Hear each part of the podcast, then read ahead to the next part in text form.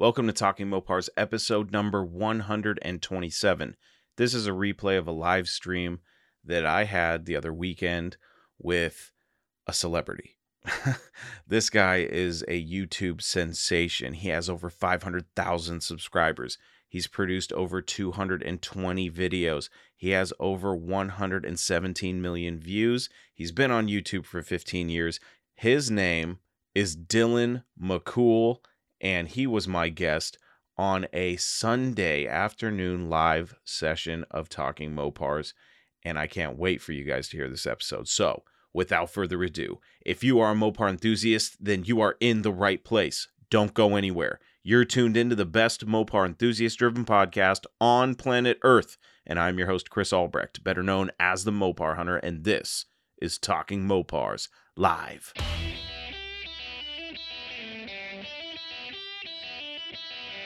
You're listening to Talking Mopars with the Mopar Hunter, your direct connection to all things Mopar.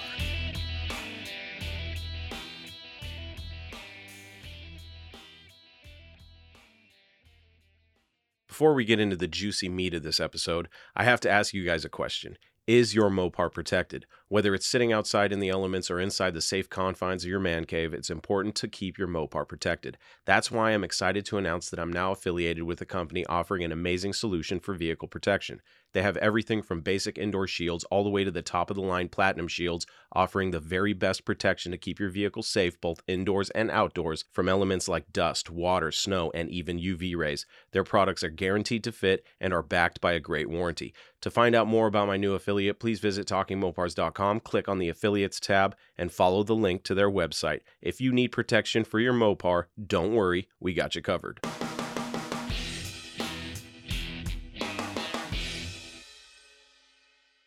Dylan, can you hear me? Hey, hello, can you hear me? I can hear you just fine, brother. Welcome to Talking Mopars.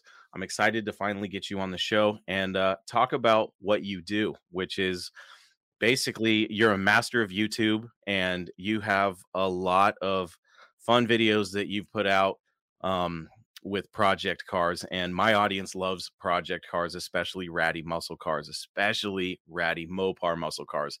So if you can, Dylan, introduce yourself, and I'm really curious to go back to the beginning, before Dylan McCool had over 1 million YouTube views, before you had over 500,000 subscribers, and before 229 videos. How long have you been a Mopar enthusiast? What sparked your interest in cars? Well, first off, thank you for having me. I appreciate that. You make me sound a lot better than I actually am, so I appreciate that. It's my job. Might have to get you to film an intro for me and talk me up a little bit. But I guess, when I was a kid, my dad was huge into Mopars. And you know, a lot of old cars, but mainly specifically Mopars, because growing up, that's what he had. He was, fooling with old cars. His first vehicle was a 72 or 3 Dodge long bed that, he pulled it out of a field and got it running. And, ever since then, that's really what he's messed with. And growing up, I was around all that. He had Cudas and Challengers, Chargers, back when you could buy a Charger, like a 68 to 70 Charger for like $3,500, you can't do that anymore, but yeah, it's crazy how it's gotten, how the prices have skyrocketed. But yeah, just being around that all my life. My first car I borrowed the money from my grandmother, and it was $600. I bought a 74 Dart Sport. Nice. And, just being like, I paid her back over like, working in her yard. And it taught me a lot about, how to work for what you want, and, it'll humble you real quick, but just throwing together a car with used parts, just having like whatever you had, is what you used. And absolutely, when you have nothing to start with, you kind of gotta get a little tricky with it. But yeah, he just, growing up around that really brought me up to where I was like, man, I just, it's hard not to, you know what I mean? When you ride around in a 344 speed Dart or a big block Challenger, it's hard to not be just enthused by all that. Absolutely, man. Now, at what point in your history were you like, I'm going to start a YouTube channel? Was the goal to get really big, or was it kind of like a hobby at first? Because it seems like you're on your way. I don't know if you have a day job or if YouTube is your full-time job. If it's not, I definitely see YouTube becoming something full-time for you in the very near future. Well, I mean, for me at least, I've had a YouTube channel since 2007. I didn't really get serious with it until maybe 2017 or so. Okay. But I mean, back when I was a kid, like you could like just, you didn't have like, you had to like find the family computer and search up a picture of a challenger or something. Yeah. Mean, I had a bunch of books of like pictures of cars and trucks and stuff. But, you know, I started, I'd look up like pictures of cars because I like to draw. And I would look up a picture of a car, you know, beg my mom, hey, could you print this out for me so I could draw a picture of it? Stuff like that. But whenever you were like doing those Google searches, all of a sudden these YouTube videos start popping up, and then you could watch a video of a Challenger, you could watch a video of a Charger. So I thought that was cool. And growing up, I still am, but I've just always been obsessed with any kind of like car chase with an old car in it. So I grew up just watching all of that and got to the point where I kind of was really interested in how movies were filmed and how videos were done like that. And you know, as I grew up, I started to think, you know, why don't we just combine working on cars and making videos? And no, I never expected it to be what it is right now, but it turned out to be pretty awesome. But no, I just like, you know, working on stuff. And Dad, you know, back before I could even like buy a car that I wanted, Dad would go buy a car he found, and then we clean it up, and he would, you know, either fix it or resell it or whatever. So I just said, hey, can I bring a camera along with me and just see what it's like? And I had no idea that people would be as enthusiastic about it as they were. And, you know, just from there, it just kind of spiraled. But I mean, we would do this stuff regardless. I mean, the things that we work on, the things that we do, I mean, this is things that we were already doing beforehand. I just so happened to start to film it. So that's kind of where it began. Wow. Yeah. It's gotta be crazy. Like, I always talk to my friends and I say, hey, if you want to blow up on YouTube, do a Will It Run video. Cause it seems like these Will It Run videos are like the key to opening the door. Cause I've seen so many people do that. And, you know, you're at the top echelon of video creators for those types of videos. And like I said, I really enjoy watching the cars that you save. And, you know, on Talking Mopars, we're all about saving Mopars from, you know, dire circumstances. And I gotta say, your Challenger, that's one of my favorites. It just resonated with me so much because it was one of the Challengers that, you know, there's a lot of people that, you know, think the muscle car era died in 72, and it was like downward spiral, right? And I still think that there's a lot of potential in those early mid 70s cars, and they're great. They make great, you know, reasonably priced Mopar projects. And I love the fact that, you know, you saved that Challenger and gave it a new lease on life. And I think a lot of people recognize that. And, you know, you're one of the people that I would credit for making that car like, okay, now people are looking at those Challengers and going, hey man, you know, it's nothing wrong with a sad mouth Challenger. Come on. They're cheap. No, absolutely not. Yeah. I mean, like I said, I mean, any kind of Challenger that my dad could get his hands on, that's what he would buy. So I grew up, you know, the Challenger's one of my top favorite Mopars. Absolutely. But it doesn't matter. I mean, a Challenger of any year is really cool. But like you said about anything like 72 on, I mean, I've got like a 77 it's a 78 Cordoba that I absolutely love. Yeah. It's a big block 400. I mean, the guy I got it from had long tubes, 373s in it, put a 2800 RPM converter, 440 source heads, a nice cam, and that thing will absolutely rip. So and I don't have a lot of money in it. You know, I don't want people to forget about those later cars that still had big blocks in them. And, you know, like a Cordoba or the Charger of that year, they don't weigh a whole lot more than like an early or late 60s B body. They're really not, they're pretty much the same dimensions. People just rack on them because they're heavy boats, but they'll get down if you really want them to. Absolutely. You can hot rod anything as long as it's got a V8 in it. You know what I mean? I have to ask you, you have a large stable of cars, and to be honest with you, I've lost track of what you have. Me too. Can you share with the audience your entire McCool stable of cars that you have right now? Oh man, I'd have to get a list out. There's good. There's so many of them. I mean, we can start. I have two 78 Cordobas. Let's see, I got a 73 Challenger. That's the picture that I have here. I try to get my camera to work, but it wouldn't communicate. But no worries. That's the day I got it. My picture there. Let's see. I have two 69 Chargers and 168. Like a bunch of darts. I don't even know how many darts. I lost count of how many darts. There's a bunch of trucks. A couple C bodies, like a 65 Chrysler, my 65 Monaco. I've got a giant Imperial that I couldn't leave it there, so I had to buy it. And then non-Mopars, just got a few, like I bought a State Trooper Ford, a 66 Ford with a big block 428 in it. Got a 56 cool. Cadillac. But don't get me wrong, they're not like crazy expensive cars. These are literally were buried in the mud in the middle of the backwoods of Tennessee. They're not expensive cars at all, but if I see a deal or see a good car that might make an interesting video, I may not work on it immediately, but I'll pick it up and store it for later or whatever the case may be. But yeah, just a lot of trucks, a lot of darts, a lot of Chargers for some reason, just all around everywhere. That's awesome, man. I have seen many of your truck videos. And I love it because I am a huge fan of the 72 to 80 10 grill Dodge trucks. So it's really nice to see them getting a spotlight on your channel. So props for that. And that's a heck of a collection, man. Well, hey, you have a really nice 10 grill. That truck you have is beautiful.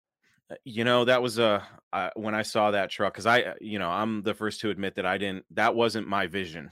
Somebody else built that truck. My friend Murray, who happens to be a very good artist and does a lot of really cool custom renderings.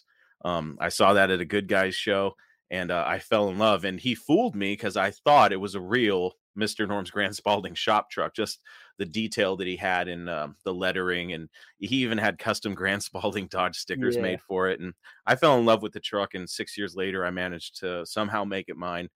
And I love that thing. But I'm a huge fan of those trucks. And I really think that, when Chargers and Challengers and, the E-bodies and B-bodies we all really love and we hold at the highest regard in Mopar history become so out of reach for the average guy, because most of us, there's so many people that find these cars and get amazing deals, but there's so many people that want them that it seems like those deals are so few and far between that to the average guy, we look at cars like that, like a 68 Charger and anything 68 through 71. And we're just like, man, I wish I could get that, but we never find those. And I think that the Dodge trucks, the swept lines are obviously really popular. The tin grills are getting even more popular, and they're starting to go for a lot of money. And then we're going to get into the first gen Rams that are going to start getting really popular. And I've said that, as far as car culture, you got the C10 world is huge. And now they're starting to, really dig deep into the OBS, the old body styles. So the late 80s and 90s Chevy trucks. I really think that the first gen Rams are headed in the same direction as the C10 movement. And I really see the second gen Rams really following up with that, because those can still be found for, decent prices. And, a lot of them, a majority of them, I would say, have the 5.2. They got the 318s. And then, if you get lucky and you find one with a 360, then you're good to go. Fun little hot rod truck. So I love when people spotlight trucks as well. And it's always fun to see them, get pulled out of the weeds and get running. So I really enjoyed those videos. I have a really hard question to ask you. With a collection as big as yours, you have to have a favorite. What car? Obviously it doesn't have to be a Mopar, but what vehicle is your favorite in the collection? Man, every time I get asked this question, if you ask like your parents to pick a favorite child between you and your kids or something like that, I mean, it kind of sways sometimes. It just depends on which one's running the best. I think that probably maybe I'd have to split it between two, because one, I still have my first car. I still have, cool. I sold it, and I sold it when I was 17. That would have, what year was that? That would have been 2013. And when I think it was probably 2018 or 2019. The guy I sold it to messaged me on Facebook telling me he still had it, because I saved his number just in case I ever got to the point where I could buy it back, because I had to sell it. You know, being a broke high schooler, I wanted to make a little money, but I didn't think about it at the time. I guess I'd have to split it between that car and my blue 72 Dart, just because I took a lot of parts off of my first car to make that, I took the entire cross member and front suspension, rear suspension, some interior parts. I stole a lot of stuff off that 74 Dart Sport to make my 72 finally run. So it's kind of like they're both the same car. They've kind of like, they shared so many parts. So if I really had to pick just one to keep, it would probably be one of those. That's awesome, especially coming from a guy like, I have a really good friend. His name's Johnny Mopar. A lot of people know him. He has a lot of Chargers, and he has an A body that, he loves the A body too, but the Chargers are held in such high regard. And it's really funny to me that you have, some of the greatest Chargers ever made, and you choose an A body or two A bodies. That's awesome. I respect that. I think that's awesome. And hey, much respect to you for keeping the number of the guy you sold your car to, because we hear so many stories about, the ones that get away, and while you let yours go, you got it back. That's a great story to hear. I do know that you're a fan of demons. Yes. And when we were in Georgia, I was looking at the demon that they had. And when you showed up, I was like, oh man, because I really want that demon. I'm just not sure I can make it happen at this point, but I was like, oh, he for sure is going to get this demon. I was hoping that you were going to get it, so I didn't have to, because that's a lot of money to ship back. I live in Washington state, and it's going to be a lot of money to ship it. So I was like, oh man, that's going to be rough. How hard are you looking for a demon right now? So it goes way back. It actually goes in because of my 72 Swinger. I wanted a twin to that car, just with the, the Dart Sport Demon Duster body style. And being that I had, my first car being that 74 Dart Sport, I wanted to have, a demon that kind of matched my 72. And I found a perfect, absolutely perfect 72 demon. It was a petty blue, black stripes, had the dual snorkel, black stripes on the hood and everything, blue interior, 340 automatic car. Ooh. Perfect driver, had rally wheels, white letters. I mean, and it was ratty. It was an all original car. I mean, absolutely untouched, but it was a good running and driving car. And he, at the time, this was like, mid 2018, he wanted $7,500 for the car, which is an absolute steal now. And I messaged the guy. I said, "Hey, I want to come look at that car and buy it, because I hadn't bought my Charger yet, hadn't bought anything yet, and I really, really wanted this car." And the day I was supposed to go look at it, he said, "You know what? My wife talked me into keeping it." I'm like, "Oh, when does anybody's wife ever talk them into keeping the car?" That was a shocker to me. So he ended up keeping the car, and I found the car probably maybe a year or two later for sale again by him, and he had like gone through the engine and stuff, cleaned up a few things, and then he wanted $10,500 for it. I'm sorry. It sold fast. It went very fast, because it's a good-looking car. Then I found it again a year later for $12,500, and I'm like, man, I can't just get this car. But I mean, I've been wanting one for a while, just because of the way the 72 grill is my favorite out of that early A body, because it's that 1 year only grill. It's just a clean lines. It's just very, very minimalist. It doesn't have a lot going on, and I like that. And I'm sure, I don't know if you had seen the video about me getting scammed out of a demon. I saw it's been a while since I watched that one. Tell the folks about that, because I know I've been scammed, and I know a lot of people have been led on by these ads. So go ahead and fill people in on that story. So before I tell the story, just know that when you find your dream car, or one of your dream cars, a lot of your common sense kind of gets thrown out the window. Oh yeah. So you kind of get, you get that the blinders just go up. You immediately just don't see all these big red flags telling you, hey, maybe don't do this. So I found this car on Facebook, and it was a 72. No, I'm sorry. I think it was a 71 Demon. It was a V8 car, 3-speed. It was white, and John Wilburn already knows about the Western Sizzling part. So I saw the car, and he was asking like $1,800 for it, I think, or something really stupidly low. And I thought it was like, because the guy, I was like, there's no way. So I asked him, I said, could you call me and talk to me about it? And he did. We talked on the phone. This guy literally had a conversation with me and told me things about the car that only somebody who had a Demon would know about. He knew specifics about it. He said, I'll be honest with you, I'm a Chevy guy. I bought this car and just really want to get out of it. I'm like, okay, that makes sense. That's why he's probably priced so cheap. So we arrange a time to meet. It's like 4 hours away, and we start to get loaded up and everything. And then I kept asking him for pictures of under the hood, inside the car, and he's like, yeah, I'll send you those. And he's like, if you want to go ahead and put a down payment on it, I'll go ahead and do that. And I said, yeah, that's fine. So I PayPal'd him. I think he dropped the price to $1,500. I said, yeah, I'll PayPal you that. God. Or actually, I gave him half, and he said, if you want to go ahead and give me the other half, because I have some. I think he said he had like some housework to do. I'm like, okay, yeah, you seem like a nice enough guy. Red flags everywhere. He never sent me a picture of the VIN. I asked for that multiple times, and that was to my stupidity after I'd already paid him.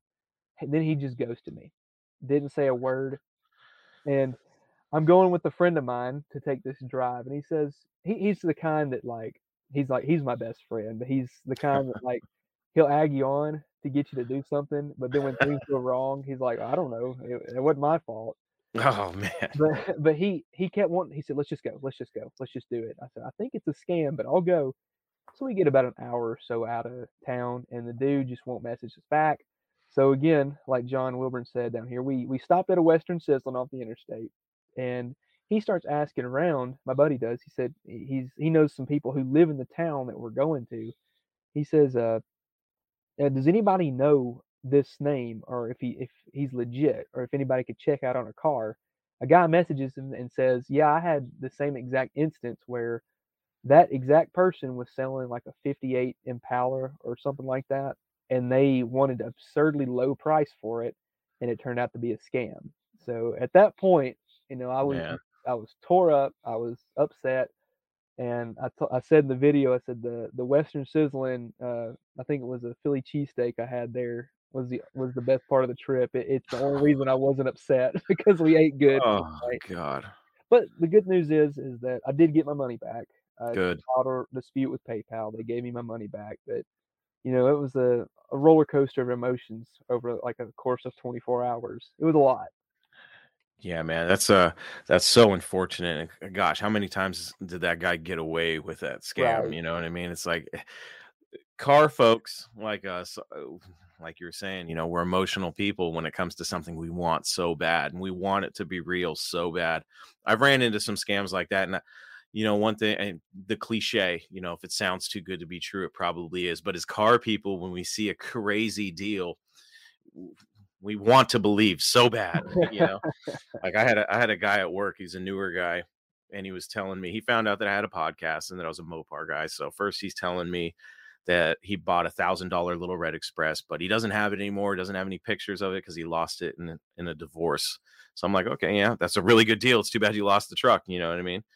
And then like a week later, he tells me that I'm a garbage man by trade. So he's on this garbage route in a city not too far from where I live.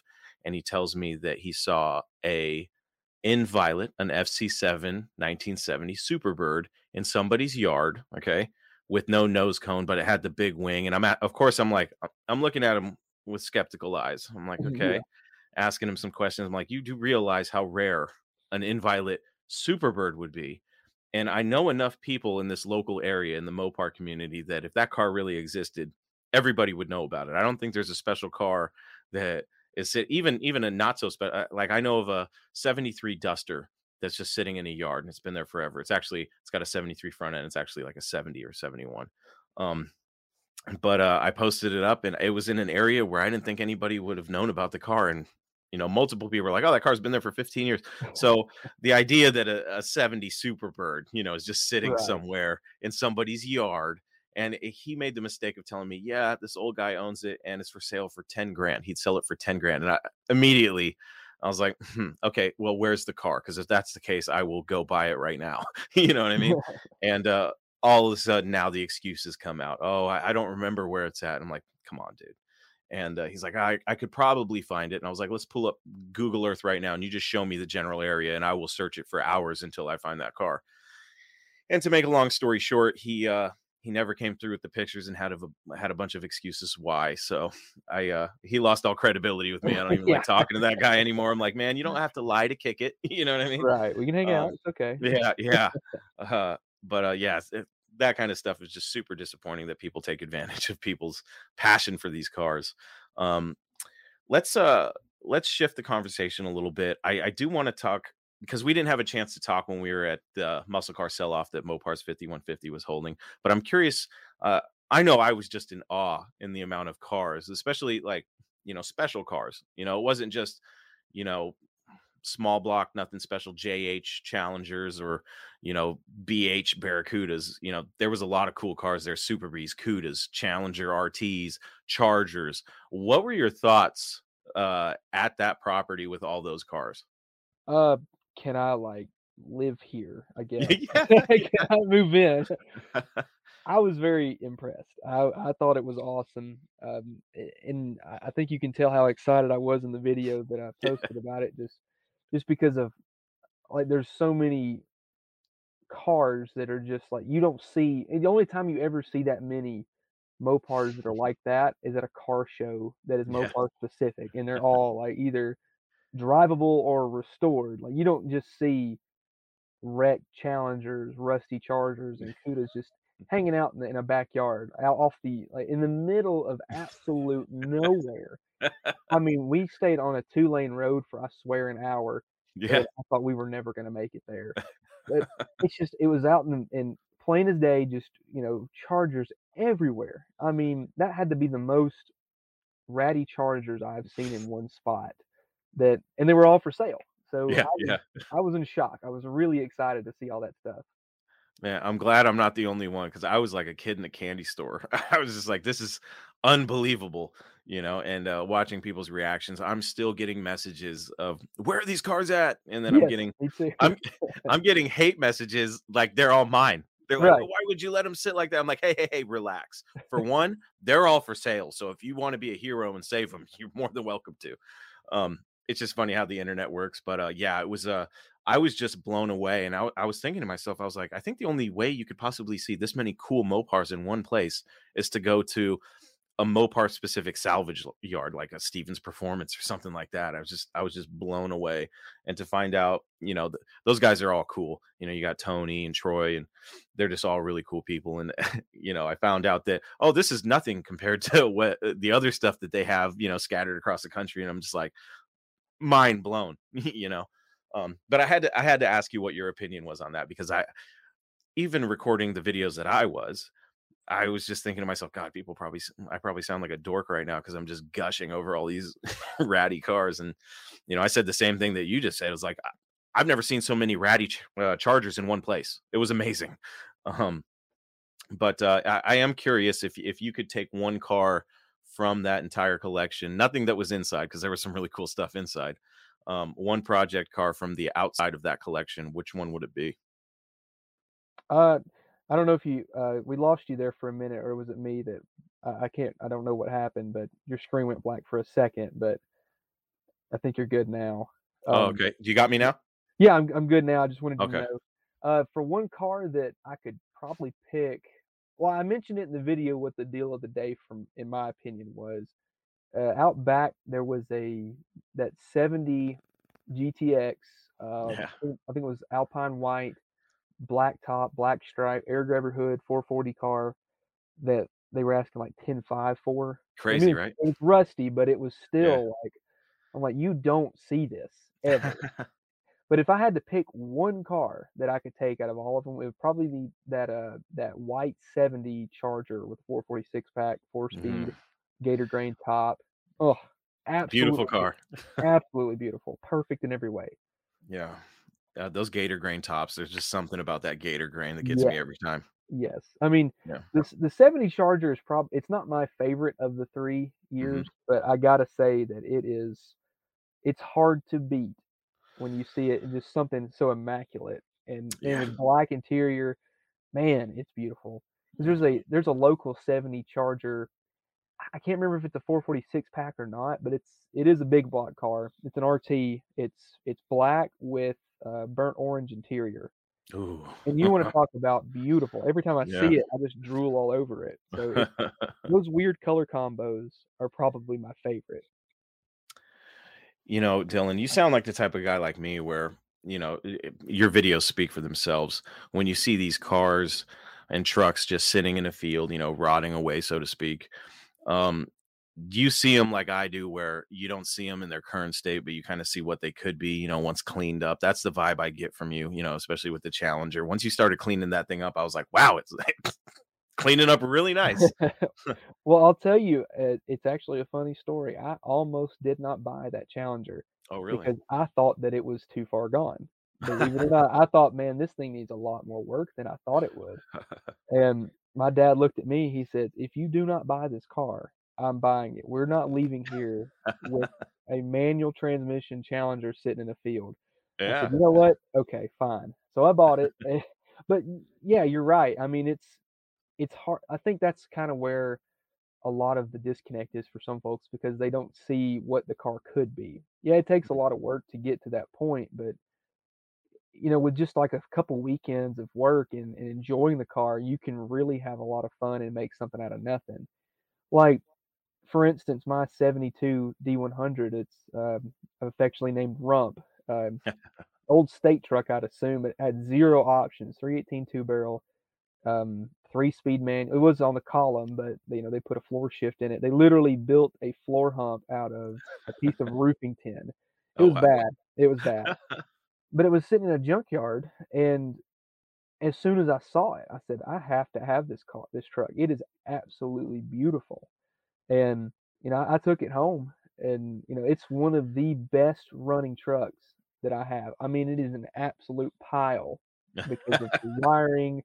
I mean, I spent so much fixing wiring connections and all that stuff, and it's an ugly truck. It is a rough truck, but it is a great running and driving truck. And I probably have less than $1,500 as it sits in that truck, and it runs and drives great. And people can have a lot of fun just by being a little thrifty with, you know, find a part here and there. Just throw a little bit of time at it, a little bit of money. Go to car shows, go to swap meets, man. It's not as bad as you think, as long as you know what you're looking for. Yeah, absolutely. I am curious, you know, when we talk about, obviously the prices of muscle cars are getting kind of crazy, you know, for the average guy, unless you happen across a really good deal, like we were talking about earlier. Sometimes those things just happen. What is your advice as far as somebody that, you know, wants to get into, we'll just keep it Mopar specific. If somebody wanted a Mopar project car and they say, hey, I want a cheap Mopar project car, what direction would you steer them? 4 doors. Absolutely. Yeah. 4 doors are the way to go. Yes, I mean, I was just talking to Mike Musto about this the other day. 4 doors are no longer parts cars. I mean, I know that maybe the older generation has a sentiment towards that being true, but it's gotten to the point where dusters and 2-door darts are starting to get, you know, expensive. Like, it's hard to find. It's hard to find a good priced A body now. Yeah. But any kind of 4-door B body, A body, C body, no matter what it is, a 4-door is great. I mean, it's an awesome option. So, and the thing is about the 4 doors is that they have everything for the most part that a two-door has. I mean, yeah. Or they can at least, you know, like you can put a big block in a four-door Dart just as much as you can a two-door Dart. So that's kind of where I'm at is, you know, if you really wanted to get into a good, cheap starter, either a four-door or certain trucks, like you were saying earlier, you know, you can still find an affordable truck. The sweat lines are starting to get a little bit high. Yeah. And but 10 grills and like the first gen, they're starting to get they're a little bit easier to find, I would think.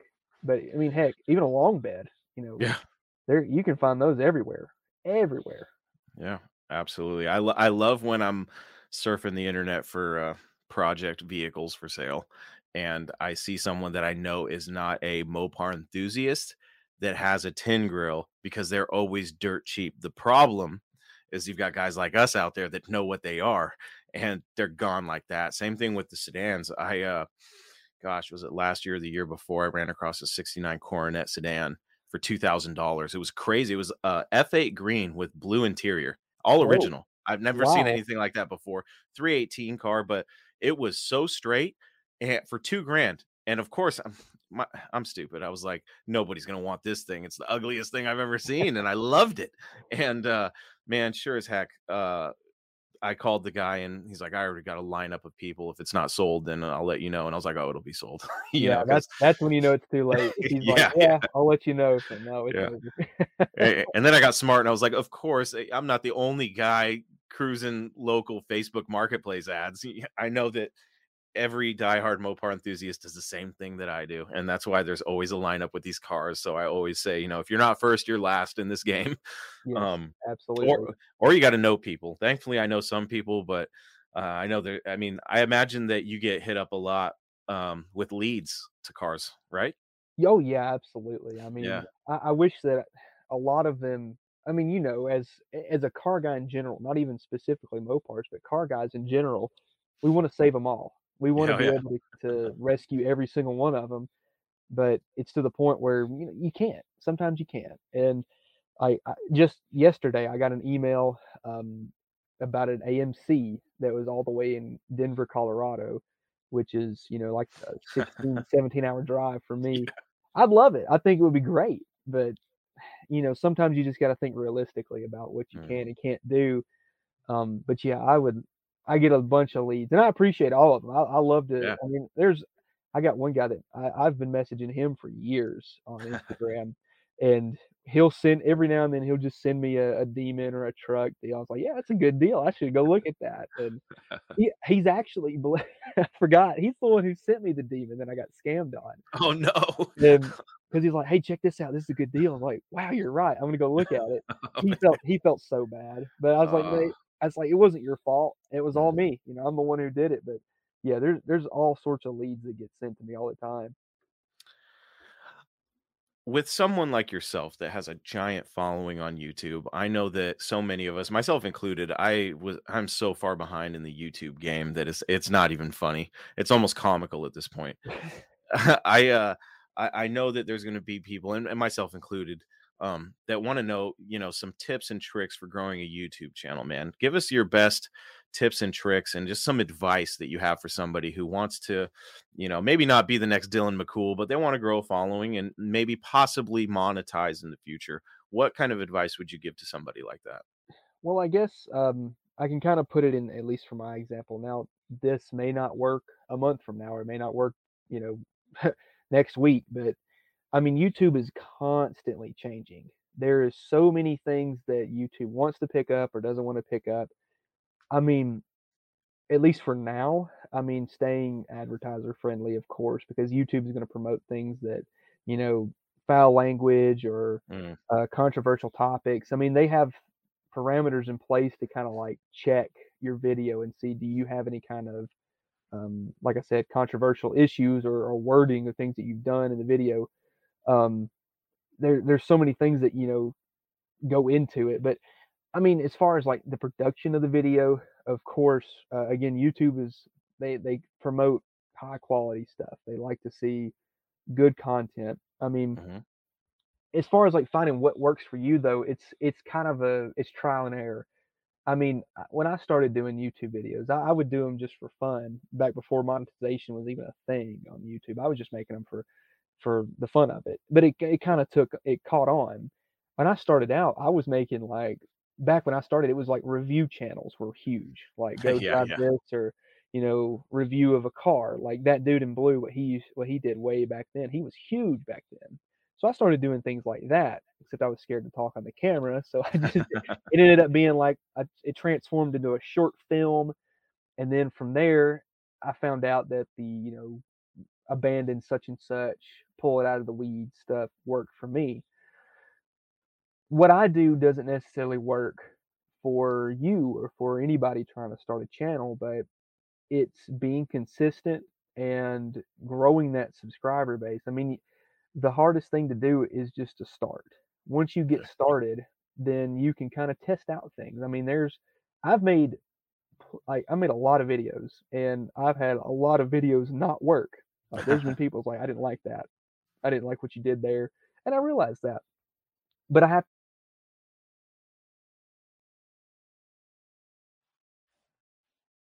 your comment. Oh, there you go. We lost you for a second. Go ahead. Okay. I lost you too. I was like, is it something on my end? Or I don't know what happened. Who knows with the internet, you know? But anyway, I was saying that, you know, whatever you do, you have to do trial and error. You have to just be consistent, have good quality. I mean, even your cell phone has a great quality camera, but yeah, I guess the biggest thing, don't get discouraged by ruthless comments, because people are mean on the internet. That's just how it is. But just finding what works for you, because like I said, what I do may not work for you or for somebody else, but it's what, I mean, at the end of the day, you got to make sure you enjoy it and be happy with the content you put out. So, I mean, just find a genre that you're happy with, start a project car. But sometimes you got to take risks. You got to do something that people are going to get their attention. You know, stick with trends, but kind of make it your own. Do your own little twist on it, or start your own trend. I mean, heck, you never know these days. But that's the thing. Do something that's different but is relatable. I guess that's the biggest thing. Yeah, absolutely. I love the saying. You know, you don't have to be good to start, but you have to start to be good or great. Right. So for anybody out there that wants to, you know, start a podcast or, you know, start live streaming or start a YouTube channel like Dylan, just do it, you know, trial and error. Dylan's absolutely right. 100%. I don't want to take too much of your Sunday, Dylan. So, I do want to know, you know, there's a really cool event. Our friend John Wilburn's in the chat, and he has organized the No Name Nationals, which is, I guess, an invitational for people with 500 or more subscribers on YouTube to come out and have a great time at the drag strip. It's going to be an 8th Mile event. There's going to be a car show. And the idea is to get YouTubers from basically all around the world, all around North America, to come out to this event and have a good time. And, you know, a nice little competitive atmosphere with call outs and stuff like that. John Wilburn asked in the chat, he said, what is Dylan bringing to the No Name Nationals? Yeah, I believe, John, you emailed me actually about this, if I'm not mistaken. So I've been thinking about it. It's kind of up in the air.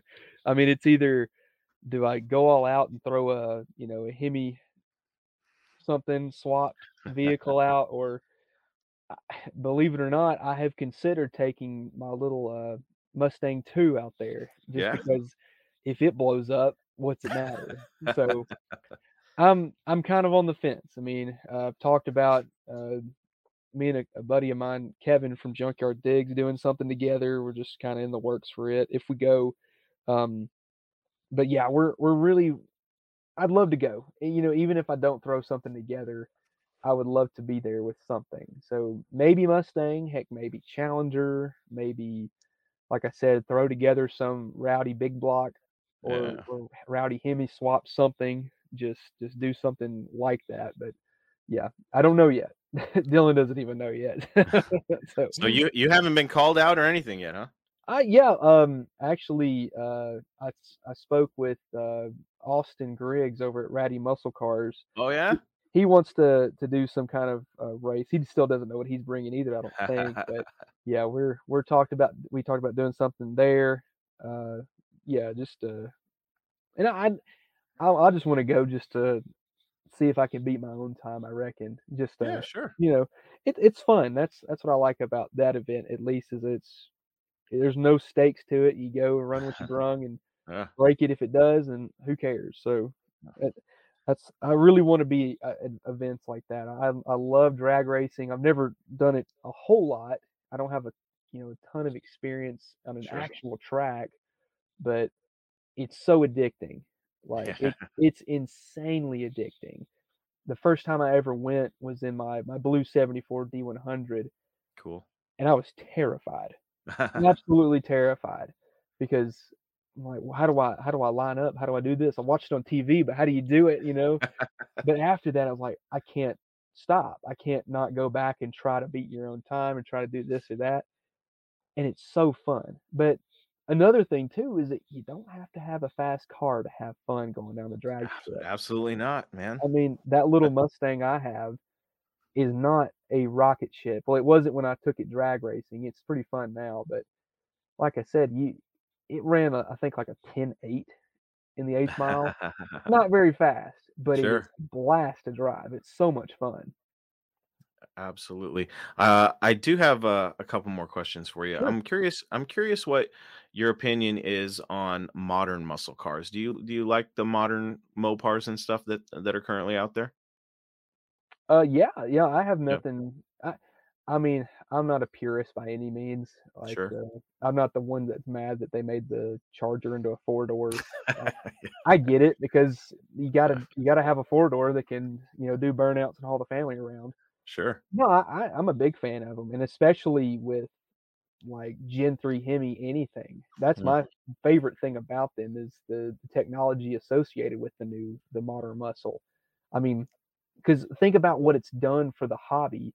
I feel like, especially, I mean, you were at Moparty, just looking at what the things that Holley has done for, Gen 3 Hemi swaps. I mean, nobody was specializing. Well, there were some smaller companies, but nobody has specialized in this on such a grand scale compared to what Holley's doing. I mean, they come out with stuff every single day. I mean, and I think they're going to start driving up the prices of these 10-year-old trucks, man. Yeah. Stuff. It's hard not to just want to Hemi swap everything. But yeah, I have that 2006 Hemi in my Challenger, man. It's awesome. It's so easy. It's not as hard as you think it is. I've averaged like 22 miles per gallon in that car with 391s and an overdrive, and it's just instant torque, instant power. It doesn't sit there and start getting hot at the light. It just idles smooth. Spin the tires, and the air works fine. The heat works fine. It's so much fun. For folks that have never, I personally have never swapped a Gen 3 Hemi in anything. I do have Gen 3 in the garage that I want to put in the Mr. Norm truck.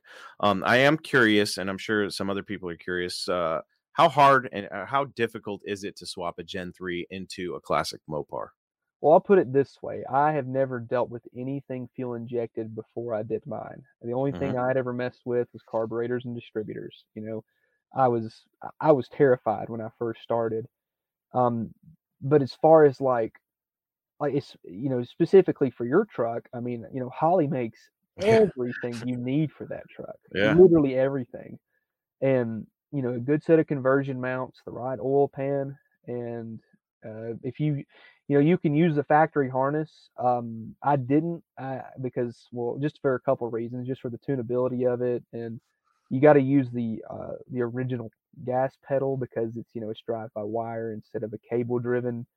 I didn't really care for all that. I liked it to be. I wanted mine to be as simple and basic as possible, but I would put it on par. Besides, figuring out making sure your sensors and your wiring is correct, I'd put it on par as going from a small block to a big block because got to have conversion mounts, got to have the right transmission, got to have the right this or that.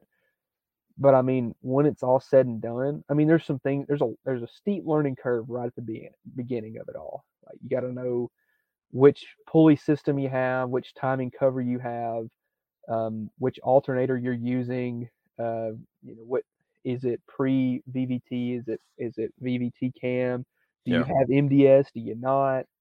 There's a lot of things that you have to figure out up front, but as soon as you do, you can talk it just like, talking a small block and a big block. I mean, for your truck specifically, I mean, is yours a small block truck? Yeah, mine's got a 360 in it. So going from the 360 to a Hemi, the Hemi uses the exact same bell housing bolt pattern, small block. So if you didn't want to change anything in your transmission, you could drop that engine in there with the conversion mounts, and you could use it as a carburetor. You could put an intake on it and a carburetor, but if you already have all the fuel injection stuff, it's well worth it. I mean, external pump, if you had to, run a supply and a return with a good regulator, get power to it, and Terminator X from Holley, man, it's simple. Like I said, you follow the instructions, plug it in where it's supposed to, and it tells you on the the harness itself where it goes. It's really not as bad as you think. Absolutely. That's exactly the same thing that I've been seeing. And, my thing was always, if I did swap a Gen 3 on it, I definitely would have to get one of those nice 4-barrel aluminum intakes and stuff. And then, because with the Gen 3 Hemis, if I'm being honest, unless it's a 6.1 with that beautiful aluminum intake or the Hellcat engine with that gorgeous supercharger on top of it, I really am not a big fan of the plastic intake manifolds visually.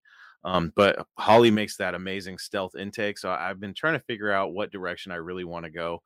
But they are awesome engines, and I am glad to see, companies like my friends from DIY Hemi that do all the wiring stuff, and companies like Holley. When the big companies start getting involved, that they wouldn't do that unless they saw a trend developing. And that makes me excited, because I know that Dodge is kind of leaning towards the electric stuff, but I really hope that they never stop producing Hemi crane engines, because eventually, thankfully, there's millions of cars that were produced with Hemis, and we're going to be seeing them in the salvage yards, so there should be no shortage of Hemis. But knowing that we can at least still go directly to Mopar and get those crate engines is a very nice thing to know. Before I let you go, I did have a buddy on Facebook reach out to me that said he had a story that involved you. It's Justin Baker. Yeah. Can you tell me this story? Yeah, he's actually in the chat, I think. Yeah, he is. Okay. So back again, associated with that first Charger I bought, I was doing a live stream on YouTube, and I was telling people, "Hey, I'm really wanting a 68 to 70 Charger." I had found one in the backyard, like about 10 minutes from where I lived, but the guy wouldn't sell. He didn't want to sell it. Then the demon thing fell through, and I'm doing a live stream, just talking, "Hey, I'd love to have a Charger." And Justin commented and said, "Hey, I've got a buddy that has a Charger for sale if you're interested." And at first when I saw it, I thought, no, he's just talking. He's not being serious. Then I got to think, I was like, maybe I should just chase that just for a second. I don't need to not say that that's a legit thing. So I told him, I said, "Email me and then we'll talk."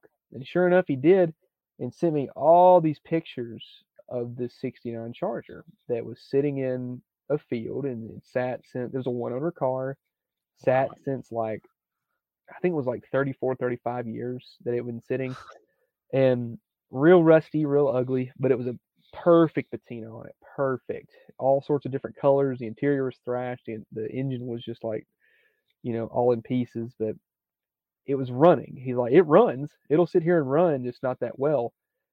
And I said, "What are you asking for?" And he told me, and I was like, "Okay, we might have to commit to this." And I said, "Do you care to FaceTime me?" And we talked for an hour, and every single thing that I asked the show to see on the car. Oh no, we lost Dylan during the story. Dylan, hopefully we get you back in a second here. I'll have to interrupt the story to make sure we get it all. Uh-oh. That's how, gotta love the internet, right? My bad. Dylan, you're back, dude. Sorry, I don't know what's happened. That was weird. That was weird. So you cut. I lost you at the point where you were talking about asking the gentleman to send you information. Okay. So yeah, well, we talked and he showed me pictures of the car, and then I asked him if we could FaceTime, and sure enough, we stayed on the phone for about an hour, and everything that I wanted to see, I said, "Can you show me this? Can you show me that?" We walked around that car for the longest time, and you know, he showed me every single thing I wanted to look at. Showed me the inside, showed me any rust he knew about, and sure enough, I was like, "Okay, this is the car. This is the one." Except it was 750 miles from home. So, oh, man. So I'm like, how can we make this happen? So, you know, got the money together, got everything situated. And I talked to Dad. I said, listen, there is a Charger out in Oklahoma. Do you want to go with me to get it? And he's like, heck yeah, I want to go get it. We left on, I want to say we left on a Friday morning, drove, I want to say it was over 12 hours to get there by the time we got there. Rolled into Oklahoma at like midnight, or no, it was like 2 a.m. I want to say. It was late. Oh, it was late. And I was tired. Got a hotel room, stayed there that night, got up that Saturday morning and drove to look at the car. And, you know, I was like speechless when I saw this car. And the dude I bought it from, he rolls up in a 60, I think it was a 69 Charger. That was his daily driver. Oh, he wow. It's raining, pouring down rain. And he just slides through the mud and pulls up. He's like, what's up, man? I'm like, this is cool. And so we look around the car. It's a 69 RT. It's not an RT. It's an SE 383 HP 4-barrel, 323 gears, power window car. Oh, cool. Green on green. And I think it came from the factory with a white top. If I remember, I don't remember exactly, but it was, you know, it was complete. It was really complete. And, you know, we struck up a deal, got the car loaded, and, you know, he's like, hey, while you're here, let's go look at all these other Chargers. I mean, they had like wreck Chargers in the back. He drove me down the road a ways. He's like, check out this General Lee, check out this. I mean, there's Chargers everywhere. And he's just sending me pictures and showing me stuff. But we probably left around, I want to say, you know, but it was before lunchtime. We left and drove about 2 hours straight, and it was on a 2-lane highway to get back home. And we finally kind of got close to the interstate, and we pulled off before we hit the interstate, got to a gas station and stopped. And it's literally in the video that this happens.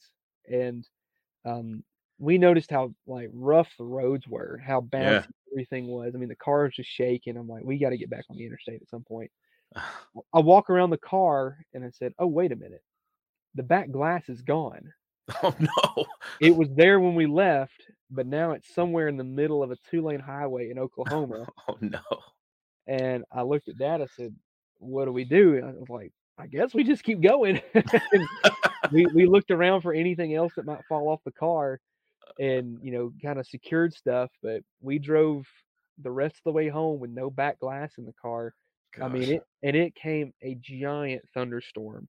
We were racing the rain the entire time. We hit rain in what was it, Arkansas, and it rained straight from through Arkansas until we got into Memphis. And with Memphis is 4 hours for me, but I felt like I was finally home at that point. We rolled in the house probably around 1 o'clock on Sunday morning. We had just enough time to unload the car and get it inside the shop, and it came a monsoon as soon as my God. So we did 1,500 miles in one weekend, and it took every bit of like our energy and willpower to even make it back. But that's a lot of driving, but we made it back. But the only reason I got it was because of Justin. So he's the mediator on that one. He helped me out a lot get that car. So really, really fun, really cool dude. That's awesome. What a story, and what a great way to end the show. Dylan, for the people that have been living under a rock, where can they find all your content? Check out on YouTube. Just type in Dylan McCool. I'm on there.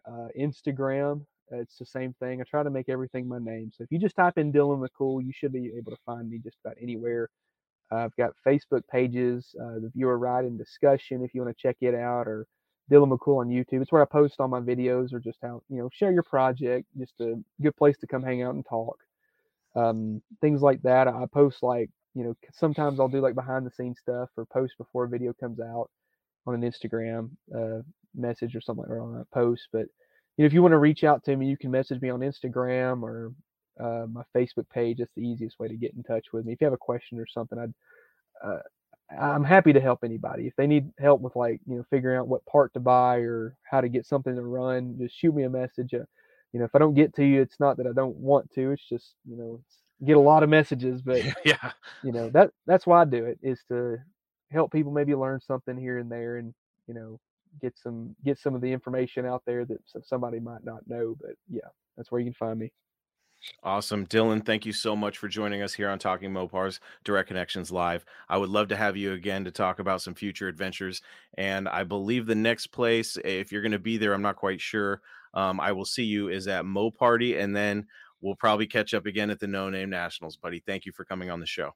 Absolutely, man. Thank you. And anytime you want me to come on, just shoot me a message. I'd love to come hang out again. That's great. All right, brother. Sounds good.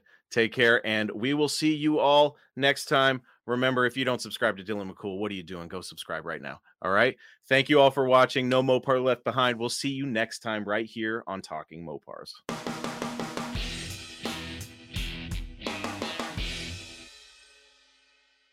If you're a car enthusiast like me, then you'd probably enjoy the same books that I do. I love to gain more knowledge about Mopars and cars in general, and that's where my friends at CarTechBooks come in. Since 1993, CarTech has become one of the leading publishers of automotive titles for hardcore enthusiasts, with a plethora of titles available in their catalog. They have titles for everyone, whether you're into restorations, high-performance builds, or automotive history. CarTech has it all. They are a company run by enthusiasts for enthusiasts. Some of the titles I have in my own library are Chrysler's Motown Missile, Mopar's Secret Engineering Program at the Dawn of Pro Stock, New Hemi Engines 2003 to Present, How to Rebuild, Muscle Car Special Editions, Chrysler Torquefly A904 and A727 Transmissions, How to Rebuild. And look, folks, they have much more than that, and so do I. In my library, I also have books on how to vinyl wrap, modifying XJ Jeep Cherokees for back when I had one of those, and modifying the new Wranglers and Gladiators, and many more. So whether you're looking to expand your knowledge or just want something cooler to put on your coffee table, CarTech has the books for you. Visit CarTechBooks.com and find some awesome books to add to your collection today.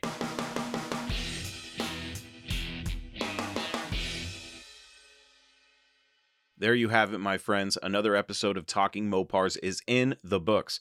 For everything you need to know about this show, you know where to go, TalkingMopars.com. And you can reach me by emailing Chris at TalkingMopars.com or by leaving me a voicemail on my voicemail box at 209-28-MOPAR. And you just might get to hear yourself on this show.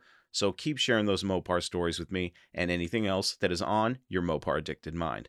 Thank you to my friends over at CarTechBooks.com, and also don't forget how important it is to keep your Mopar protected from the elements. If you do need protection, like a car cover, don't wait. Head on over to TalkingMopars.com, click on the Affiliates tab, and go get your Mopar covered today. Before we shut this podcast episode down, if you want some Talking Mopars merchandise, like t-shirts, hoodies, stickers, and cool swag like that, check out the merch shop on TalkingMopars.com. And for exclusive bonus episodes and videos only for my supporters, become a Facebook supporter today and get immediate access to those benefits. That's it, my friends. Until we talk again, I am your host, Chris Albrecht, and that was Talking Mopars Live.